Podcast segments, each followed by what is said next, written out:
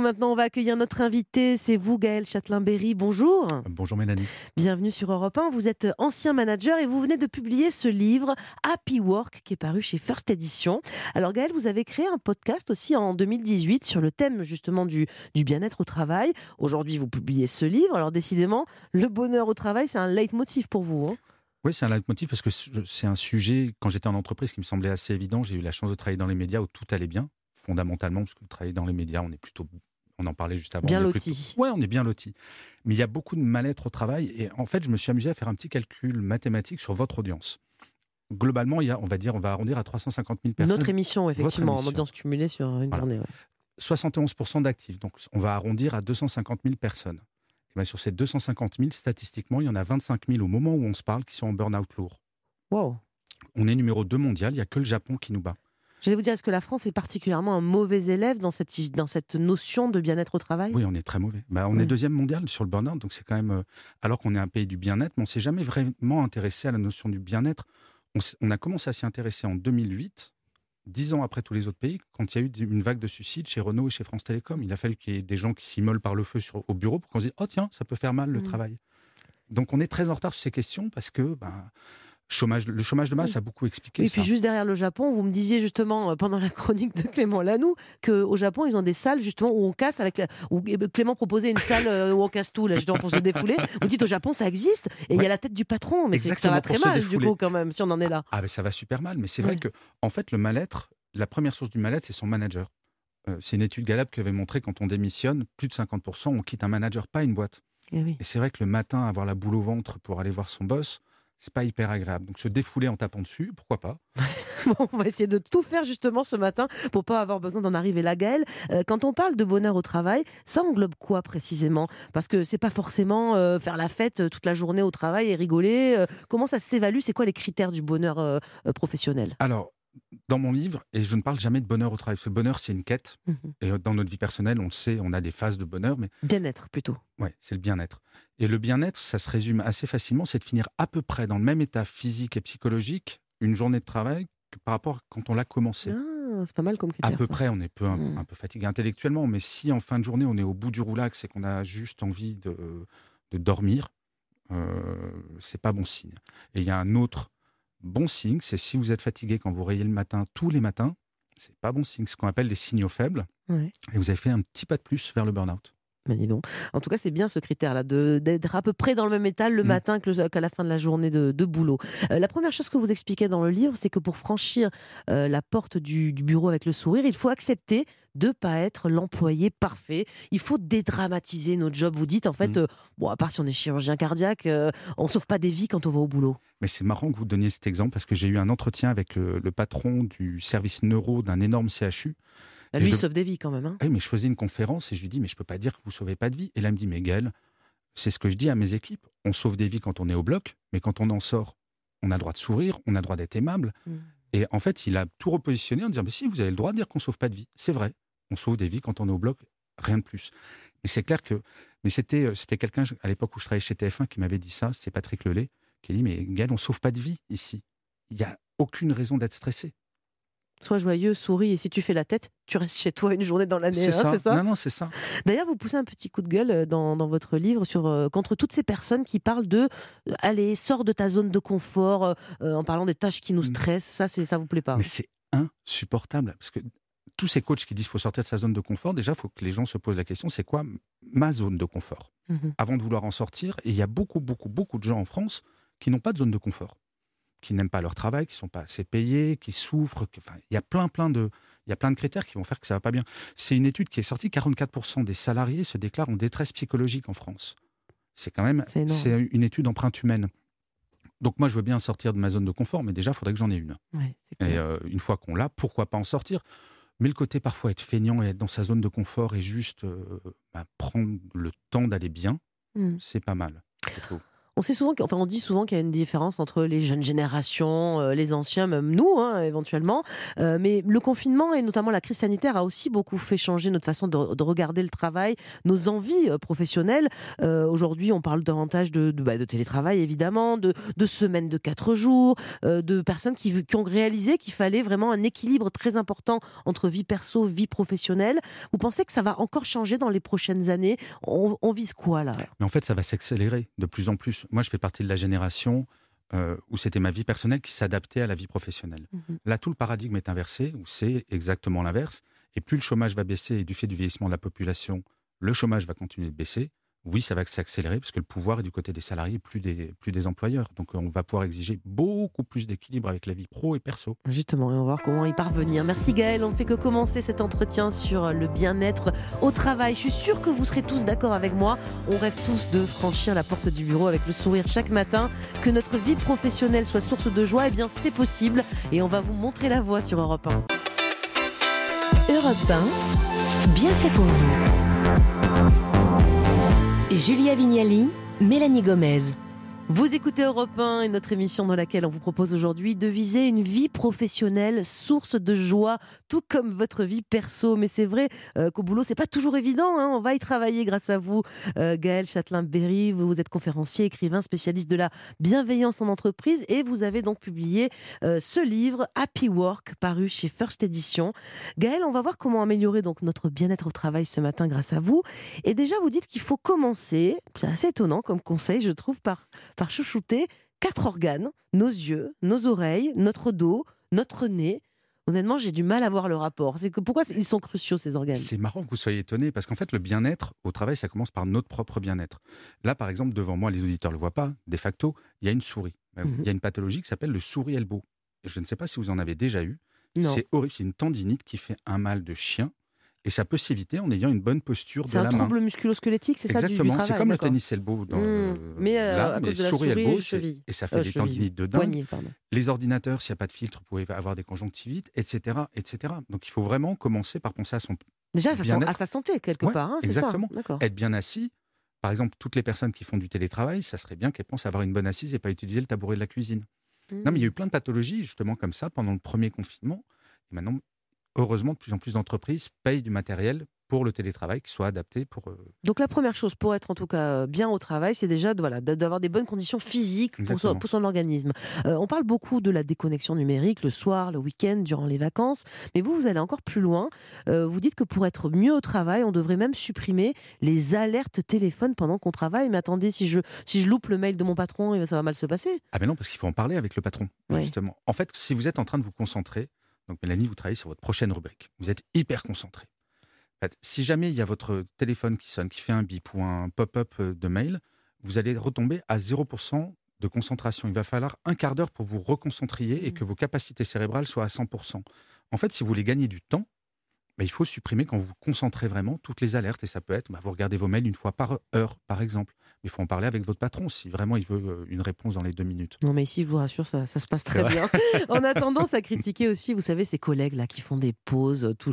il y a ceux, les fumeurs, hein, euh, qui évidemment vont sortir pour aller sur la terrasse, par exemple, mmh. fumer une, petite, une petite cigarette. C'est mauvais pour la santé, ça, c'est leur problème, on va dire. Mais on les critique, on dit, regarde, lui, il n'arrête pas de faire des pauses, etc. Mais vous dites, c'est eux qui ont raison. Ce sont les plus productifs dans l'entreprise, ceux qui font le plus de pauses. Complètement. Et en fait, il y a une étude qui a montré que quand vous mettez sur une tâche, vous allez mettre un quart d'heure à être à 100%. Vous allez être à 100% de vos capacités cérébrales pendant une demi-heure et après ça chute. Si vous faites pas de pause, et c'est ça le problème en France, c'est très valorisé les gens qui font pas de pause. Si vous êtes derrière votre ordi toute la journée, on va se dire oh, qu'est-ce qu'il est productif. Mais en fait, la productivité va baisser jusqu'à 20%. La personne qui fait des pauses toutes les heures va avoir une demi-heure toutes les heures à 100%. Si vous faites le calcul, celui qui, ou celle qui ne se lève pas de sa journée aura eu une demi-heure à 100%, celui qui fait des pauses 4 heures. Bon, alors c'est quoi la règle pour être euh, hyper productif, comme vous le décrivez? Tous les trois quarts d'heure. Tous les trois quarts d'heure, c'est beaucoup hein, sur une journée, beaucoup de pauses hein, quand même. Est-ce que vous savez, alors, je vais faire un test. non, non, mais je ne vais pas faire le test, mais c'est sur 8 heures en présentiel, 2h53 mhm. minutes sont véritablement productives. Alors je parle là des, salariés dans des bureaux, je ne parle pas dans les usines ou ce genre de choses. 2h53 minutes. Ah on perd un temps en réunion de fou, on perd du temps de partout au lieu de se focaliser sur... Bah, la productivité véritablement, ce qui mmh. permet de libérer plein de temps pour d'autres choses. Moi, j'aime beaucoup votre approche. Hein. Vous conseillez aussi un truc qu'on aime bien dans l'équipe de Bienfait pour vous, mais pour être productif et heureux au travail, de passer beaucoup de temps à la machine à café. Les patrons vont pas beaucoup vous aimer. Hein. Mais les patrons devraient, vous savez, alors là, en l'occurrence, c'est un de mes patrons chez TF1 qui m'avait dit Gaël, tu dois passer beaucoup plus de temps en tant que manager à la machine à café. Mais je croyais qu'il voulait que je change l'eau, donc je me disais c'est quand même surprenant. Et, mais parce que c'est à la machine à café qu'on a des discussions totalement informelles avec ses boss, avec ses salariés il y a des gens qui ne vont pas oser prendre la parole en réunion, qui vont oser à la machine à café dire Oh, tiens, j'ai une idée, est-ce que je peux t'en parler? Et c'est pas grave si c'est nul comme idée ou pas, parce que c'est informel. Mmh. Vous dites qu'on peut gagner donc en efficacité au travail et ça passe également par la crédibilité auprès de notre manager. Vous avez cinq manières de gagner en crédibilité. Allez-y, on vous écoute. Alors, je vais pas toutes les détailler, mais il y a euh, la fiabilité, l'honnêteté, mais y compris l'honnêteté euh, envers soi-même. c'est quand je ne sais pas, bah, je dis que je ne sais pas. J'essaye pas de pipoter une réponse. Euh, comme ça, d'être régulier. Il ne s'agit pas d'être motivé le lundi, démotivé le mardi, remotivé le jeudi, etc. De savoir communiquer, ce qu'on fait bien. Parce que parfois, et là en l'occurrence, sont souvent les femmes, quand elles font bien quelque chose, elles n'osent pas le revendiquer. Il ne s'agit pas de, se la péter en permanence, il s'agit juste de dire, ben voilà, de, ah bah, la machine à café, justement, ah bah, je suis content, j'ai fini tel dossier, c'était super. Et le cinquième, c'est l'attitude. Vous avez des gens qui, euh, rien qu'à leur attitude, se décrédibilisent parce qu'ils ont le dos voûté, parce qu'ils traînent les pieds, parce qu'ils font la tête. On n'a pas envie d'aller voir ces gens. Donc c'est tous, tous ces petits trucs qui permettent bah, d'améliorer sa crédibilité. Et plus on est crédible, c'est pas une histoire de faire carrière, mmh. c'est vraiment une, question d'être bien dans sa peau. Ce qui peut dégrader justement la crédibilité, vous dites que c'est de faire du name dropping. C'est quoi ça? Ça, c'est un truc que j'adorais en entreprise. Bah, c'est les gens qui, quand ils vont vous présenter une idée, vont vous dire juste avant, c'est comme je le disais à Richard Branson hier, ou comme je le disais au PDG, comme je disais. Genre, on se donne de l'importance au lieu de présenter ses idées en tant qu'être mmh. humain et en tant que soi. Il faut assumer être soi. Ça, on évite, hein, parce qu'effectivement, pour la crédibilité, c'est pas top. Vous parlez aussi de l'importance de développer en entreprise l'intelligence émotionnelle, mmh. notamment pour les managers. Euh, c'est quoi cette intelligence et comment on la, on la titille? Comment on la titille? Bah, En fait, on a un peu, par redécouvert ça, ça s'est accéléré avec la pandémie, on n'est pas des robots. Et c'est fou, on a découvert que ben, les êtres humains, quand ils arrivaient au bureau, bah oui, ils ont le droit d'avoir des émotions, ils ont le droit d'avoir peur, ils ont le droit d'avoir des doutes. Alors qu'avant la pandémie, il y avait cette espèce de fantasme du salarié, du manager hyper froid, hyper mécanique qui atteint des résultats. Sauf que maintenant, et c'est fou d'avoir attendu une pandémie, mais il aura fallu cette pandémie pour réaliser qu'une entreprise sans être humain, bah il y a rien. Mmh. Littéralement rien. Donc il faut en prendre soin. C'était Branson, le fondateur de Virgin, qui disait déjà il y a 15 ou 20 ans, si vous voulez que vos salariés prennent soin de votre entreprise, prenez soin de vos salariés. Hmm. on peut même remonter à Adam Smith au XVIIIe siècle qui disait déjà ça. Donc euh, c'est du bon sens. C'est à partir du moment où ce sont des êtres humains, ils ont des émotions et elles ont des émotions, bah, il faut les prendre en compte si je reprends euh, quelques points qu'on vient d'aborder, si pour être heureux au travail et même pour être crédible et être euh, productif, il faut passer du temps à la machine à café, faire des pauses toutes les 45 minutes et en plus, en plus de ça, vous conseillez la procrastination. C'est-à-dire, n'hésitez pas à reporter à demain ce qui peut l'être. C'est fou quand même aussi. Alors, je vais vous citer Oscar Wilde. On travaille quand dans tout ça? Mais non, mais vous savez que notre rapport au travail en France, c'est ça qui est fou. C'est on pense que la norme, c'est notre regard sur le travail, nous les mmh. Français. Allez voir en Suède, passer 4h30 de l'après-midi, il n'y a plus personne dans les bureaux. Plus personne. En Allemagne, c'est pareil. Et pourtant, les entreprises roulent. Ah bah a priori oui. Hein. a priori elles roulent plutôt pas mal et c'est on a un rapport et c'est ça mon travail justement par le biais de, de ce livre, de mes conférences, de mon podcast, c'est d'essayer de faire changer l'état d'esprit, le regard sur le travail. On peut être aussi performant en travaillant mieux. Le travailler plus pour gagner plus, c'est la pire des horreurs. Aujourd'hui, la question c'est travailler mieux tout bêtement. Et procrastiner, c'est Oscar Wilde qui disait ne jamais remettre, je ne remets jamais à demain ce que je peux faire après-demain. C'est vrai. Et c'est très vrai. Il y a plein, on se met des urgences, mais fondamentalement, est-ce que les urgences que l'on traite là tout de suite, est-ce qu'elles s'en sont vraiment? Mhm. Et se poser la question du mais est-ce que c'est si grave si le mail là que je suis en train de préparer, il est 19h, est-ce que c'est si grave s'il part demain à 9h du matin? Et dans 80% des cas, on s'aperçoit, ben non. Mmh. Et puis dans 89% ou 90% des cas, vous l'avez dit, on ne sauve pas des vies au travail. Alors merci beaucoup euh, Gaël. On va continuer dans quelques instants avec vous sur cet éclairage, sur le bien-être au travail. Comment avoir une vie pro plus sereine et plus épanouie? On a encore beaucoup de conseils pour vous, auditeurs d'Europe 1. Alors à tout de suite sur Europe 1. Europe 1, bien fait pour vous. Julia Vignali et Mélanie Gomez.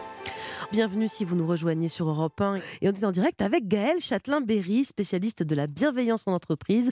Je rappelle que vous venez de publier ce livre Happy Work, paru chez First Edition. Alors Gaël, on a vu euh, que comment apporter donc du bien-être et de l'efficacité dans sa vie professionnelle. Ce qu'on n'a pas dit juste avant, c'est que vous conseillez notamment aux managers euh, de toujours, toujours, toujours viser l'optimisme. Pourquoi c'est si important pour eux et leurs collaborateurs? Je crois que vous avez une histoire d'ailleurs avec un optimiste et un pessimiste euh, dans un lac. Ah, une histoire de lac. Mais parce qu'en fait, l'optimisme chez les Français, c'est presque un gros mot. Donc moi, je suis optimiste. Quand je le dis, la personne dit mm. Ah, moi, je suis pas optimiste. Je dis Donc, tu es pessimiste. Pas dans cette émission sur Europe, hein, je vous rassure. Hein, c'est le leitmotiv. Mais le Français ne sera jamais pessimiste. Il va dire Je suis réaliste. Et donc, je prends l'exemple d'un pessimiste et d'un optimiste qu'on balance dans un lac la nuit, quand il fait très froid, au milieu du lac Léman. Donc, le pessimiste, qui est donc pas pessimiste mais réaliste, va dire ben, Il fait froid, il fait nuit, je suis au milieu du lac Léman, je vais crever. Donc il se laisse couler. L'optimiste, il va pas se dire chouette, je prends un bain de minuit. Il va juste dire bah, peut-être qu'il y a un bateau qui va passer, peut-être que si je fais la planche, je vais m'en sortir. Et en fait, moi, en tant que manager, j'ai envie que mon manager il me dise bah, il y a un espoir, quelle que soit la crise. J'ai pas envie qu'il nie la crise, j'ai pas envie qu'il nie les problèmes, j'ai juste envie bah, qu'il me rassure. C'est comme un pilote d'avion. Moi, quand il y a un trou d'air, j'ai pas envie que le pilote prenne le micro pour dire on va tous crever. J'ai plutôt envie qu'il me dise regagnez votre place, attachez votre ceinture, nous allons traverser une zone de turbulence. Hyper calme. optimiste, même si tout n'est pas rose dans l'entreprise, hein, on va pas non plus euh, faire euh, euh, semblant. comment faire face justement à certaines situations vraiment qui sont négatives dans le milieu professionnel? Il y a des comportements qui peuvent être vraiment très démotivants. notamment, vous, vous ciblez ces managers qui ne font jamais, jamais de, de feedback, mais surtout de feedback positif. Oui, c'est ça, parce qu'on est très fort pour le feedback négatif et on, depuis qu'on est tout petit, quand on apprenait à écrire, on barrait en rouge tout ce qui était mal fait. Mais il y a de plus en plus d'écoles, notamment dans les pays du Nord, qui entourent en vert ce qui est bien fait. Ah, j'adore ça. Et c'est très agréable, c'est important. Mais il y a des managers, mais je parle à pas mal de dirigeants et dirigeantes qui en sont encore à dire mais je ne vais pas féliciter quelqu'un qui fait son travail, le travail pour lequel il est payé. Bah si. Bah si. Mhm. C'est important. Mais je compare la vie au travail avec la vie en couple. Le feedback, c'est positif ou négatif. C'est pas une fois par an pendant l'entretien annuel. Si mhm. votre compagnon ou votre compagne a fait quelque chose qui vous déplaît, vous le notez pas sur un petit carnet en disant tiens ça je vais t'en parler à ton prochain entretien annuel. Quel enfer. On le fait tout de suite. Bien sûr. Bah, au travail c'est pareil, c'est du quotidien. Alors justement, il y a peut-être des auditeurs d'Europe 1 qui nous écoutent et qui se disent bah, c'est vrai, moi mon boss jamais il me quand c'est bien il me le fait il me le fait savoir. Euh, est-ce qu'on a le droit de, bah, de le critiquer, en tout cas de, bah, de faire cette remarque là peut-être à un manager euh, bon t'es bien gentil, euh, enfin avec tout le respect que je te dois, tu me dis jamais quand c'est bien. Mmh. On a le droit de se plaindre de cette façon là. ou est-ce qu'il y a des manières de manager son manager? Ben, En fait, vous avez tout résumé. C'est euh, oui, on a, non seulement on a le droit, mais même c'est un devoir. C'est si j'ai un problème avec mon manager, alors ensuite c'est une question de forme. Mais sur le fond, aller voir son manager en disant ben, écoute, euh, j'aimerais bien savoir ce que tu penses de ce que j'ai fait là. Est-ce que tu penses que c'est bien, que c'est pas bien pour que je puisse progresser? Tant que c'est dans le sens de l'intérêt de l'équipe, de l'intérêt de l'entreprise, le manager qui dirait non, je te, je te parle pas, faut qu'il change de métier véritablement. Mmh. Il y a un autre petit truc dans le livre qui peut paraître anodin comme ça, mais euh, vous dites que l'une des sources de démotivation les mmh. plus fréquentes, c'est quand un manager euh, ne dit pas bonjour. Ça paraît tout bête, hein, mais... Ça paraît tout bête, mais c'est la première source de démotivation en France. Le manager qui dit pas bonjour. Et une fois, il y a une, euh, une, abonnée à ma newsletter qui m'écrit un, mail pour me dire mon, mon boss dit bonjour à l'équipe d'à côté, mais pas à nous. Mmh. Pourquoi? Je J'en sais rien, demandez-lui. Je pensais que c'est c'est positif pour un, manager, un supérieur, de bah, tous les matins faire le tour de tout le monde pour aller juste dire bonjour. Mais c'est fondamental. Et ça va doper le, bien-être des, salariés. Mais je vais même aller plus loin, de dire bonjour avec une petite question, ça va, et d'attendre la réponse. Mmh. ça prend du temps quand même. Pour le coup, le manager, il a peut-être des choses à faire aussi. Bah son premier boulot, c'est de faire en sorte que son équipe aille bien. Si jamais il y a un burn-out, si jamais il y a quelque chose qui ne va pas, son premier boulot, manager, c'est s'occuper de son équipe. Donc ça devrait presque être obligatoire ce petit tour du matin pour dire bonjour à tout le monde et s'assurer que tout le monde est bien. Vous croyez pas si bien dire, il y a des boîtes où ça l'est. Je pense mm. euh, au groupe Unilever qui est quand même pas une petite entreprise. Dans la culture d'entreprise, un manager ne va pas s'asseoir à son bureau tant qu'il n'a pas dit bonjour physiquement à tous les membres de son équipe présents. Mm. Ça paraît fou, mais il faut le rappeler, ces choses-là, parce que c'est pas, pas dans toutes les entreprises, effectivement. Parce que l'humain est central. On l'a dit, donc tout n'est pas rose dans une entreprise. Il n'est pas rare non plus qu'il y ait des, conflits, hein, parfois entre collègues, par exemple. Comment on gère les choses avec euh, la méthode Gaël Châtelain-Berry euh, Je ne sais pas si euh, je découvre que, par exemple, bah, un collègue a été dire du mal de moi à mon, à mon patron.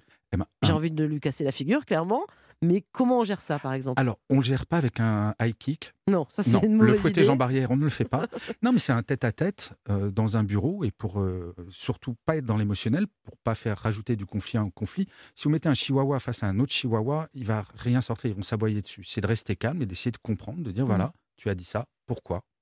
Rester factuel, quoi, en fait. Très factuel. Mm. C'est comme ça qu'on désamorce le conflit.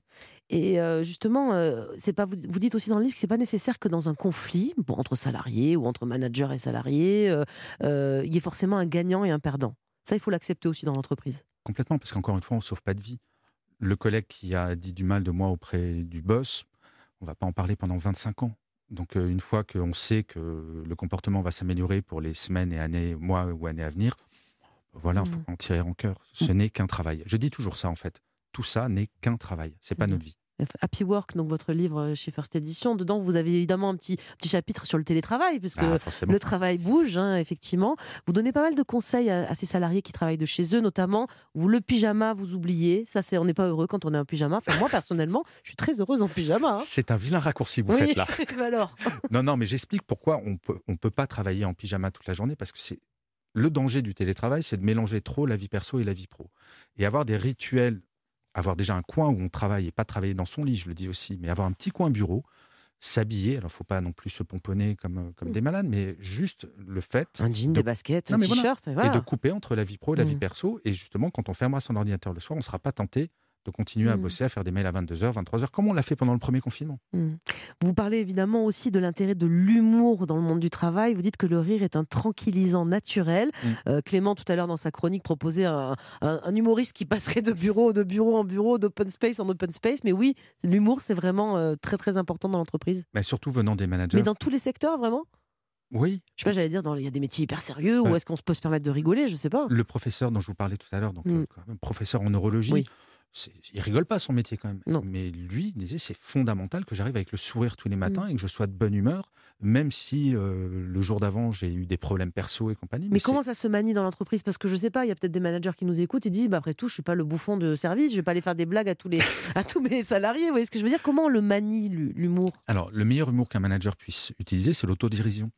Parce qu'on ne prend pas le risque de choquer qui que ce soit, parce que l'humour est quand même quelque chose de mm tout le monde n'a pas le même. mais quand le manager fait de l'autodérision par rapport à lui, ça fera toujours marrer son équipe. Ça plaît à tout le monde. Mais on aime bien se moquer de son manager. Donc quand il le fait, quand il le fait à notre place, c'est encore mieux. Bon, bah, très bien. On va apprendre davantage à se moquer de nous-mêmes. Merci beaucoup, Gaël Châtelain-Barry, d'avoir euh, accepté notre invitation. Euh, je rappelle votre livre Happy Work, euh, Happy Work chez First Edition. C'est donc le titre de votre livre, mais on l'a compris, le Happy Work, c'est à la portée de tous. Merci encore. Alors justement, elles sont des travailleuses, des chroniqueuses joyeuses et elles arrivent dans ce studio. Maud Ravier, notre experte beauté, va partager avec nous ses astuces anti-cellulite. Et puis Amélie Escourou, elle va nous faire découvrir les chaussures véganes. Pour en savoir plus, une seule chose à faire, restez avec nous sur Europe 1.